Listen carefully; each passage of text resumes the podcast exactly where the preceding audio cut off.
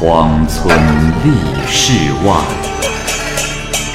孤灯笑蓬莱。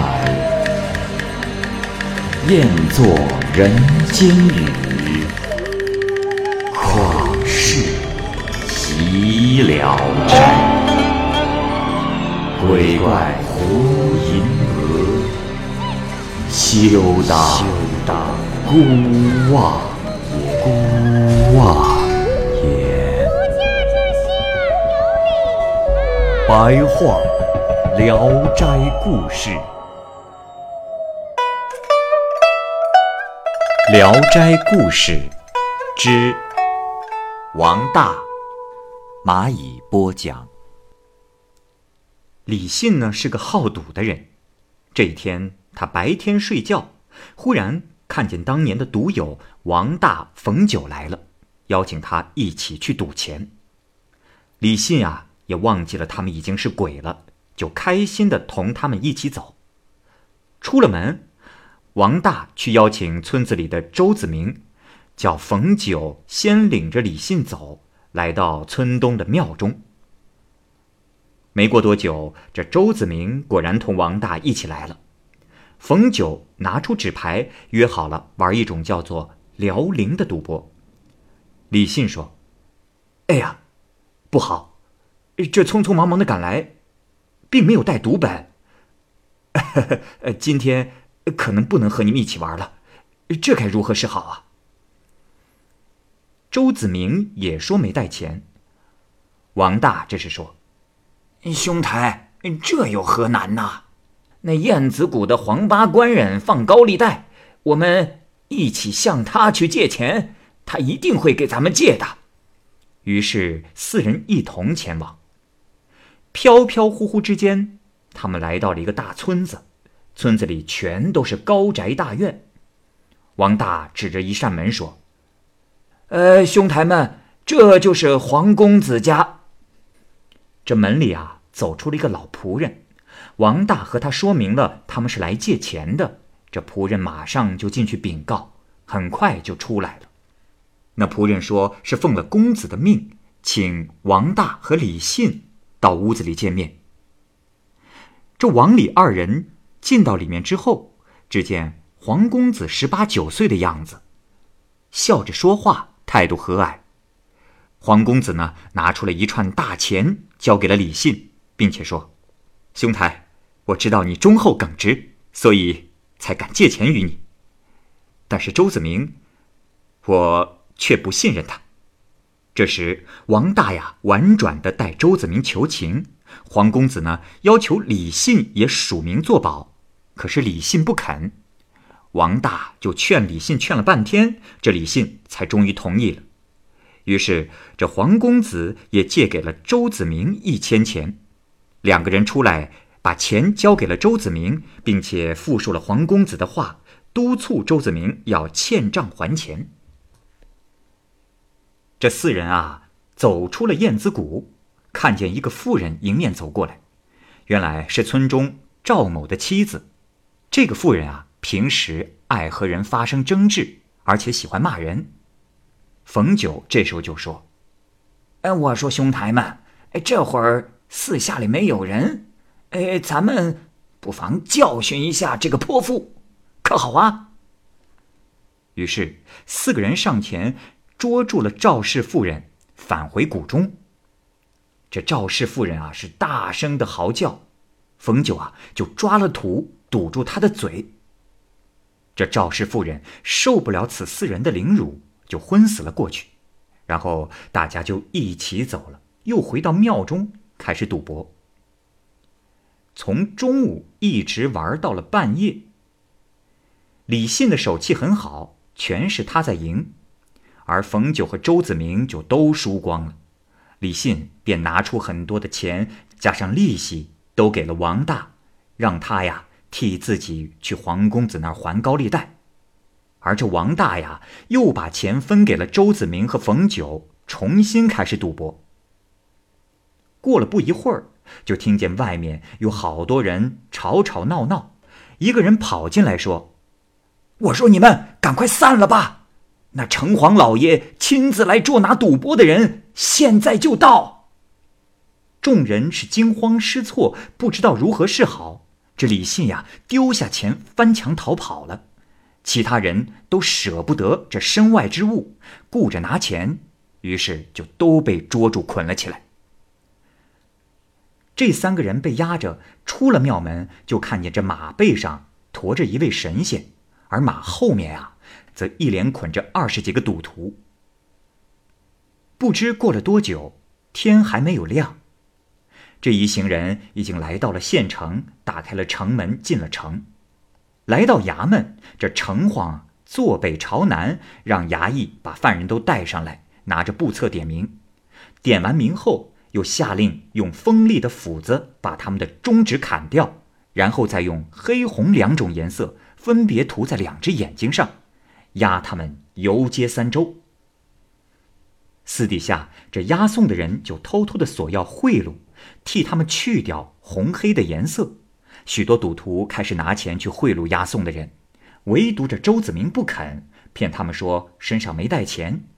押送的人说可以以后到家再付钱，这周子明不肯，押送的人就指着他骂道：“哼，你可真是一毛不拔的铁公鸡呀，有你的苦果子吃！”便拱手告别而去。周子明出了城，用唾沫沾湿了衣袖，一边走一边擦眼睛。走到河边一照，这红黑的颜色并没有去掉，依然在眼睛上，就捧来河水洗。可是怎么洗也洗不掉，他懊悔不已，只好愤愤的回家去了。再话说那赵氏妇人，因为有事儿回娘家，天黑了都不见她回来，她的丈夫啊。就去接她，走到了谷口，发现媳妇躺在路边，看她的样子就知道是遇到鬼了，于是替她把嘴里的泥掏了出来，把她背回了家。等到赵氏醒过来，向丈夫述说了自己的悲惨遭遇，丈夫大怒，马上啊就赶往县衙状告李信和周子明。官府于是传令捉拿他二人。这李信是刚刚睡醒，周子明还在沉睡，像死了一样。县令觉得这件事情是赵氏的丈夫无中生有，便痛打了他一番，还给他的媳妇儿也戴上了刑具。这赵氏夫妻二人是有苦说不出，拿不出理由为自己申辩。等到第二天，周子明醒了过来，眼眶啊忽然变成了一红一黑。并且用手抚摸，剧痛无比。再一看，这中指的筋骨已经断了，只有皮还连着。没过几天，这中指就彻底的掉了。眼睛上的红黑颜色是深到了肌肤里面，看见的人无不掩嘴而笑。这一天，王大来找周子明还债，周子明恶声恶气的说没钱，王大很是气愤的走了。家里人问周子明是怎么回事，这才知道了事情的经过。大家都认为鬼神是不会顾及情感的，劝他呀赶紧的欠债还钱。周子明争辩着，就是不给，并且说：“为何惧他？现在当官的都袒护赖账的，人间和阴间应该是一样的，更何况是赌博欠下的钱，啊？”哼第二天，有两个鬼前来说：“黄公子啊，把他告上了衙门，要将他拘捕到堂对质审问。”李信呢，也被鬼差拘去，让他当旁证。于是，这周子明和李信同时都死了。他们在村子外面遇到了一起，王大、冯九二人也在。李信就对周子明说：“兄台。”你还带着红黑眼，怎敢去见官？这周子明啊，还在用他的理论进行争辩。李信知道他小气，便说：“哎，兄台，你竟然毫无悔过之意，那我就跟你一起去见黄八官人，看能不能替你还钱说情。”于是众人一起前往黄公子家。李信进去后，对黄公子说明了自己的意思。黄公子不同意，说道：“啊，兄台，别再说了。欠债还钱，天经地义。他欠的钱，凭什么要你来还？兄台好自为之。”李信垂头丧气的出来，告诉了周子明，所以大家一起凑了一笔钱，假称是周子明的钱，还给了黄公子。周子明这时却更加的愤愤不平，又说了些不该说的话，把这黄公子给彻底的得罪了。鬼差呀，就押着他们一起走了，不大的功夫就来到了县城，又被拘到了城隍庙里。城隍老爷呵斥道：“堂下之人，可是周子明？你这个无赖，这眼睛上涂的颜色还在。”还敢耍赖，欠账不还？周子明说：“老爷，小人冤枉啊！那公子放高利贷，让我掉进了这赌博的圈套之中，才会受到处罚呀。”城隍老爷又传唤皇家的仆人上堂，愤怒的说：“大胆！”你家主人开赌场诱人赌博，还要讨债吗？嗯。那仆人说：“大人明察呀，呃，他们来向我家公子借钱时，呃，我家公子并不知道是赌博呀。我们公子家住在燕子谷，你们抓的赌徒是在观音庙，两地相距十几里。”我家公子可是从来没有干过开设赌场这样的事情啊！冤枉啊，大人！城隍老爷看着周子明说：“哼，周子明，你可知罪？欠债不还，反而捏造事实，诬陷好人。要说没有良心，你……”可算是到了极点呐！说完，下令就要对周子明施以棍刑。周子明又说：“黄公子的利息太重。”城隍老爷问：“哦，那你还了多少啊？”周子明说：“这，啊，呃，一点儿也没还。”城隍老爷气愤地说。本钱都没有偿还，还说什么利息？来人呐，给我打！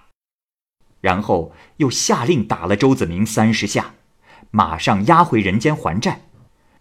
两个鬼把周子明押送到家，向他要钱来作为好处费，否则不让他马上活过来，把他绑在厕所里，命令他托梦给家人。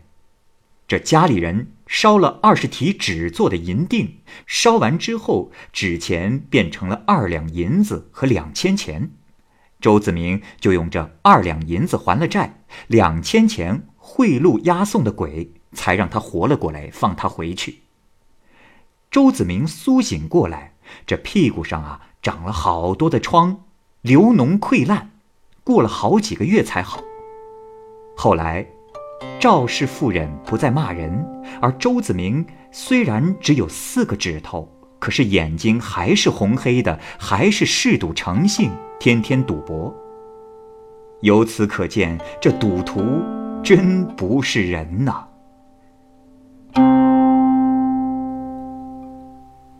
张十年担任淄川县令的时候，最讨厌赌博。像给赌徒涂面，用囚车拉着他们游街以示惩处，和阴间的做法一样，不过没有到砍人手指的程度。正因为惩处如此的严厉，这赌博就被禁止了。张十年做官非常善于多方取证，当他处理公务很繁忙的时候。没有人上堂，他一定会抽一点时间，将这人的住处、年纪、家中人口、职业等详详细细的问个遍。问完之后，才劝勉一番，让人离去。